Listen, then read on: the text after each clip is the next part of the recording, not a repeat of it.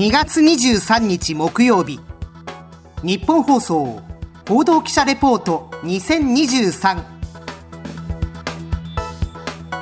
日本放送アナウンサーの新井川裕二です。日本放送報道記者レポート2023このプログラムは日本放送の報道記者が政治経済事件災害からこだわりのテーマまで日々取材し足で稼いだ現場の生きた情報をお届けします。毎週木曜日の午後に更新しています。今回は再生可能エネルギー最先端の島長崎県五島市のチャレンジというテーマでお伝えします。九州は長崎市の西およそ100キロに位置する離島五島列島。その南西部にあるのが五島市です。五島市は経済の中心地でもある福江島やオールナイトニッポンへの投書をきっかけに当時の荒井由実さん、ユーミンが瞳を閉じてという曲を地元の高校生のために送ったことで知られる鳴島などで構成されています。五島市の福江島は私、荒井川が生まれ育ったふるさとでもありますが、昨年秋から始まった朝の連続テレビ小説、舞い上がれの舞台としてご存知の方も多いのではないでしょうか。この五島市が近年、再生可能エネルギー最先端の自治体として注目を集めています。日本は2050年までに温室効果ガスの排出をゼロにする、いわゆるカーボンニュートラル、脱炭素社会の実現を目標に掲げ、政府の会議でも GX、グリーントランスフォーメーションの実現に向けて今後10年間で150兆円を超える官民の投資が必要との試算を公表しています。それを受けて国内各地で太陽光や地熱といった再生可能エネルギーの開発が検討されていますが、国内で先行して五島市がすでに実用化に成功したのが、浮体式洋上風力発電というものです。風の力を利用する風力発電。従来各地で開発されてきた陸上での風力発電だと、風車の羽を回す強い風を確保する場所に苦労し、なおかつ発電装置から発せられる騒音も悩みの種と言われてきました。日本は海に囲まれた海洋国家です。そこで近年陸上から離れ、かつ安定的に風を受けることができる海の上に風車を設置する洋上風力発電に注目が集まっています。この洋上風力発電、大きく分けて2つのタイプがあるのですが、ご存知でしょうか？一つは床につくと書いて着床式と呼ばれるもの。そしてもう一つが体を浮かべると書いて浮体式と呼ばれるものです。着床式は海底に土台を固定して柱を伸ばし風車を支えるもので、昨年12月に秋田県能代市の能代港で20機の風車が回り、国内で初めて大規模な商用発電が始まりました。ただしこの着床式の場合、水深の深い場所では海底の土台から相当長い柱が必要となってしまうため、遠浅の海や港の近くなど設置する海域が限られます。一方、浮体式は海の上に風車を浮かべ、海底に下ろしたアンカーへつなぎ止めるタイプなので、水深の深い沖合でも設置が可能です。五島市沖では水深100メートル前後と深い海域が広がっているため、着床式ではなく浮体式を採用しています。五島市はこの浮体式洋上風力発電の実用化に国内で初めて成功しました。現在、福江島の崎山という地区の沖合およそ5キロの海域に、およそ40メートルのブレード、風車の羽が3枚ついた全長172メートルの細長い筒のようなハイブリッドスパー型と呼ばれる柱状の設備が一気浮かび発電を続けています。今回私、荒井川は、実際に長崎県五島列島の福江島へ向かい、五島市の野口一太郎市長へインタビューしてまいりました。まずは、浮体式洋上風力発電のこれまでと、今後の計画について野口市長に伺いました。浮体式洋上風力発電については、2019年の12月に、まあ、日本で初めてですね、再エネ海域利用法による促進区域ということに、この五島市がですね、指定をされました。で、2021年6月に戸田建設を中心とした合同会社が、まあ、発電事業者に選定されるという中で、今、あの、もう順調に工事は進んでおりまして、えー、今年の11月までにはですね、まあ、計画通り8機、まあ、今1機あるんですけども、追加される形のものがですね、まあ、完成をするということで、来年の1月からは、まあ、もう本格的にですね、発電を開始すると。また、五島市では、海の潮の満ち引きを利用して、海底に設置した羽を回して発電する、潮流発電の実用化へ向けた実証事業も始まっています。潮流発電については、あの、五島市の成瀬と、えー、いうところ、久坂島と成島の間で、まあ、潮の流れが速いところがあるんですが、あここにあの、2019年度からですね、宮殿未来エナンシーっていう会社が中心になって実施をしています。2021年1月に500キロワットの発電機をこう埋めて、そしてまあ実証事業をやっておりますが、えー、実はあのこの実証事業が2025年までこう継続することになりまして、えー、今の発電機をですね、今度は1000キロワットに回収をした後にですね、もうあの一般の家庭に使えるようにこう系統連結をするという形で今進められているとでは、五島市の再生可能エネルギーの自給率はどれくらいなのか、野口市長は次のように話しています。再生可能エネルギー自体は現時点で、えー、五島市で消費する電力の約56%がもうこの太陽光であったりとかですね、あるいは風力発電といった形のもので、まあ、賄われていると。で、今回、この8基のですね、付帯式洋上風力発電が本格稼働しますと、これが8割になるということでございまして、もうあの、まあ、日本全体かなりこう、あの、先行する形でですね、えー、進めさせていただいております。人口3万5千人ほど、およそ1万9千世帯が暮らす五島市。現在稼働している五島市の付帯式洋上風力発電設備は1機。その発電量はおよそ2000キロワットということで、だいたい1800から2000世帯の電気を賄えるということです。これが合計8機に増え、来年1月から運転を開始するとなると、五島市の電気の80%が再生可能エネルギー由来のものとなる見込みです。全国に先駆けて再生可能エネルギー自給率100%となるのも現実的となっている五島市。企業が使う電力を100%再生可能エネルギーで調達する国際的な取り組みをリニューアブルエナジー100略して RE100 と呼んでいますが、五島市では市民の間からもこうした構想が生まれています。五島市の野口市長の話です。こういったあの再生可能エネルギーの電気をですね、もう市民の皆様に提供するということで、2018年にですね、五島市民電力というのが設立をされまして、エネルギーのですね、地産地消が進められているということでございます。あと、この五島で、えー、まあ、生産された発電を使ってですね、まあ、事業者の方に、まあ、利用していただくという中で、あの、福江商工会議所が中心になってですね、五島版 RE100 というのをやっておりまして、今、16事業者がですね、もう、うちで使っている電気はもう、ノンカーボンの、まあ、電気ですよという状況です。で、こういったことで、まあ、あの、製品をこう PR してですね、そして、新たなあの販路が見つかったというふうな会社もあるというふうに聞いております。はい、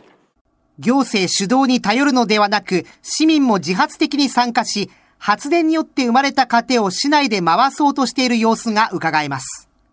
さて、五島市沖ではもともと年間の平均風速が毎秒7メートルを超え、十分なエネルギーが得られるという特性から洋上風力発電に適していたのですが、ここに着目し、実用化へ向けて動くきっかけとなったのは、国のバックアップと新しい法律の制定、そして地域経済に対するフォローがありました。野口市長は次のように話しています。一番最初にですね、この五島市で、まあ、浮体式洋上風力発電が来たのは、環境省のですね、まあ、実証事業という形で、まあ、国主導のですね、まあ、事業の中で、まあ、始まったということでございます。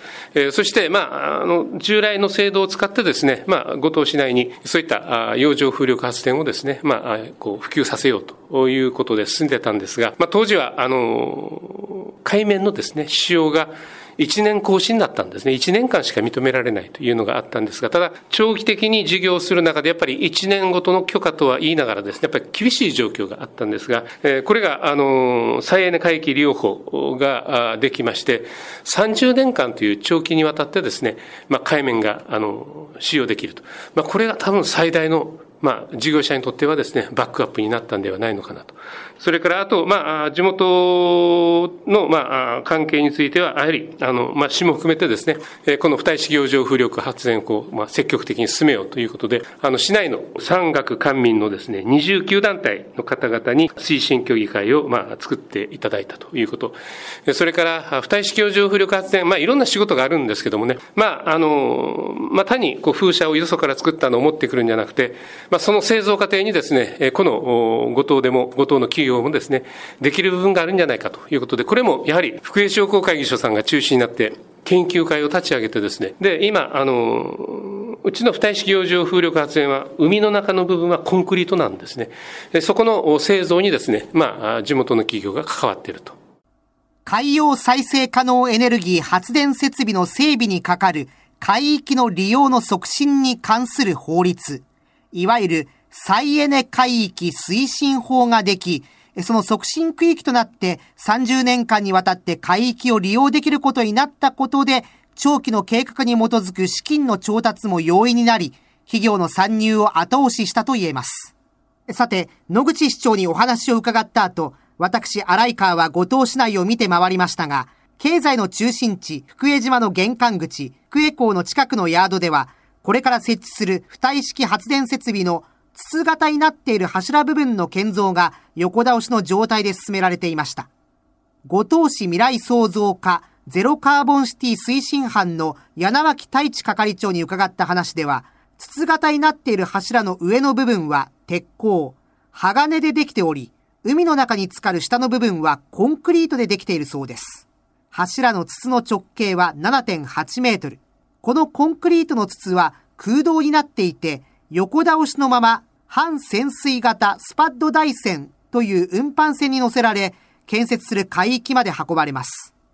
半潜水型というのは、付帯式の柱を横倒しで乗せたまま半分海水へ潜ることができるようになっており、乗せられた付帯式の柱も一緒に海水へ浸かることで、空洞になっている柱のコンクリート部分に水が入り込みます。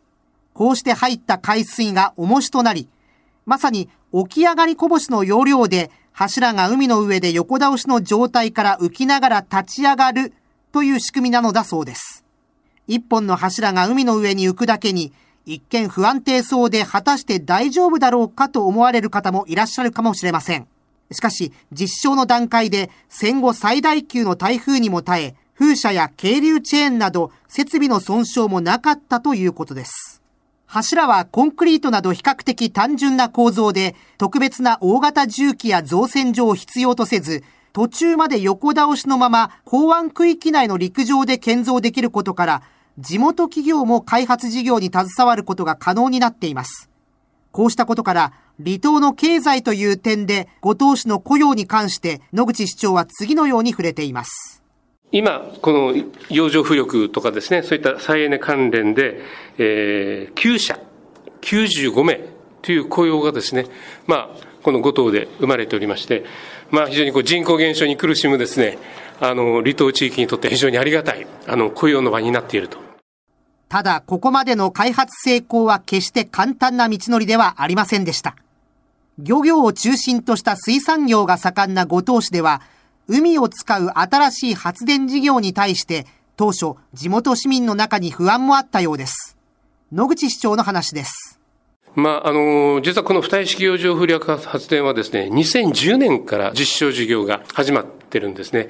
で、この実証事業の、まあ、海域になった、あ島とという島があるんですけども、樺島はもうもう水産業の島ですから、えー、まあ、漁協の皆さんとかですね、いったことについて、もう、お本当、もう計画の段階から地元の方にしっかり説明をし、で、やはり初めてのことですからね、あの、まあ、いろいろこう、騒音があるんではないのかとかですね、あるいは、あの、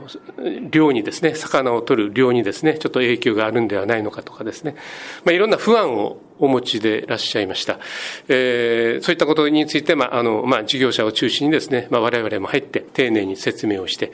で、まあ、実証事業ですから、あの、まあ、そういった不安もあるかもしれないんですけど、そういうのがある、あるのかないのかも含めた上のですね、まあ、実証事業ですよという形の中で、まあ、地域としては、まあ、国のためになるんであればですね、そしたら協力しようかと。いうことになって、まあ、あの、最初実証事業がですね、最初100キロワットだったんですね。で、えー、次にこれを2000キロワットに大型がするときもお話し合いをさせていただきまして、で、樺島沖で2000キロワットの実証事業が終わった後にですね、今度はこう崎山沖、福江島の方に、まあ、こう、持ってきて、で、ここで実際、あの、実用化を図ったんですが、まあ、この時も、あの、やはりこの福江島のですね、まあ、近郊の住民の方、そしてここもやはり、あの、沿岸漁業がもうなされている地域でございますんで、えー、漁協を含めて漁師さんたちもですね、しっかりお説明するという中で、まあ、ご理解をいただいてやらせていただいております。まあ、五島市は、あの、言われるように、もう水産業の町ですから、もうしっかり水産とですね、共生できる、そういった形でないとですね、なかなかこう、広めることができないんで、そこについては、もう、あの、よく地元の方にもですね、まあ、理解をいただいたということで、まあ、今でも非常に感謝をいたしております。はい10年かかってるんですよね。この長い期間がですね。はい。だから、最初は、まあ、ちっちゃな、あの、風車で、まあ、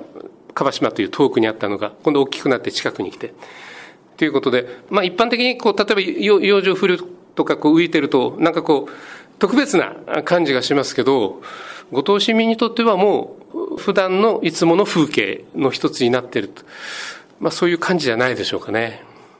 10年かかっているという野口市長の言葉には重みがありましたが、行政や企業が先走るのではなく、計画の当初から地元市民への説明を繰り返し、丁寧に進めてきた様子が伺えます。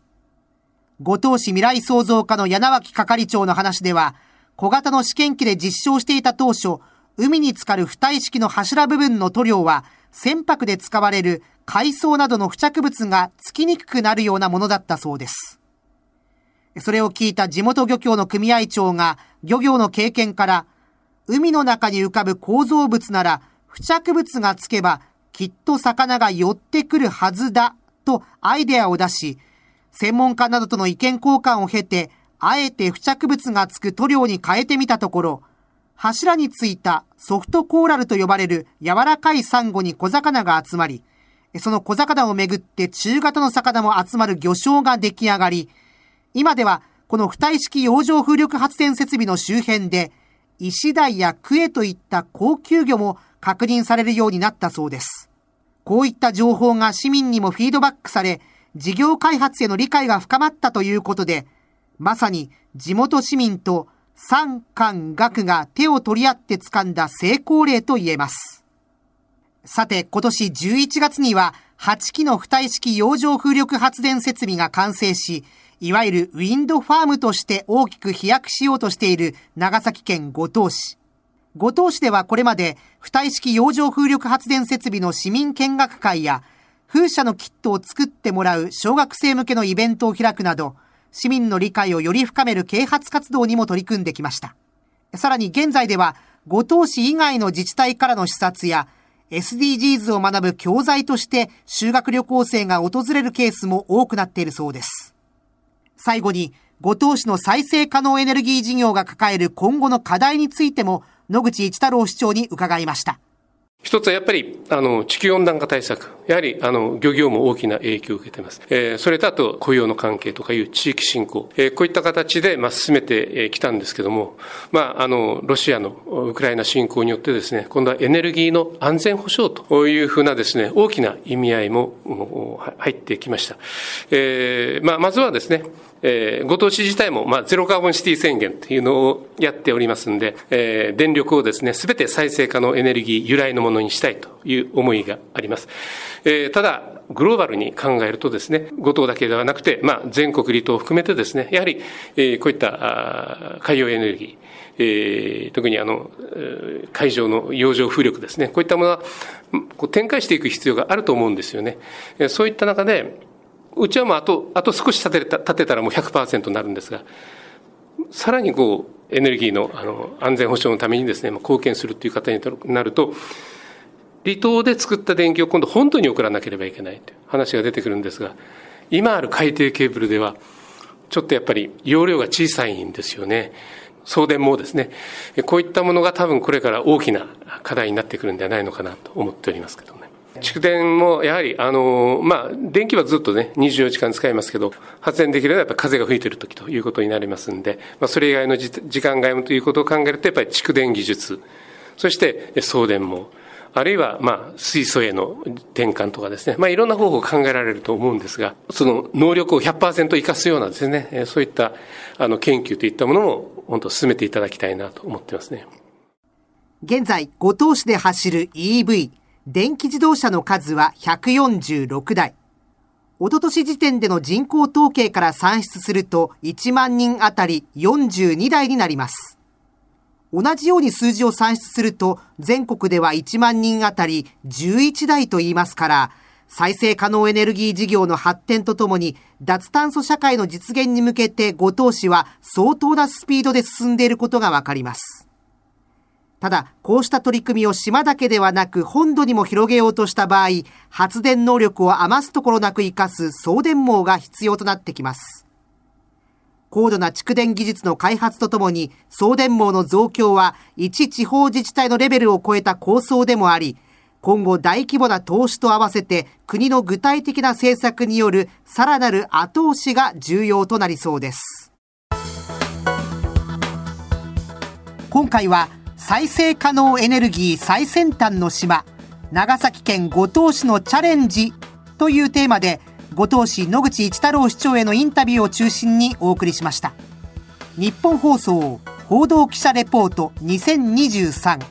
次回は畑中秀也記者がお送りします。今回の担当は日本放送アナウンサーの荒川裕二でした。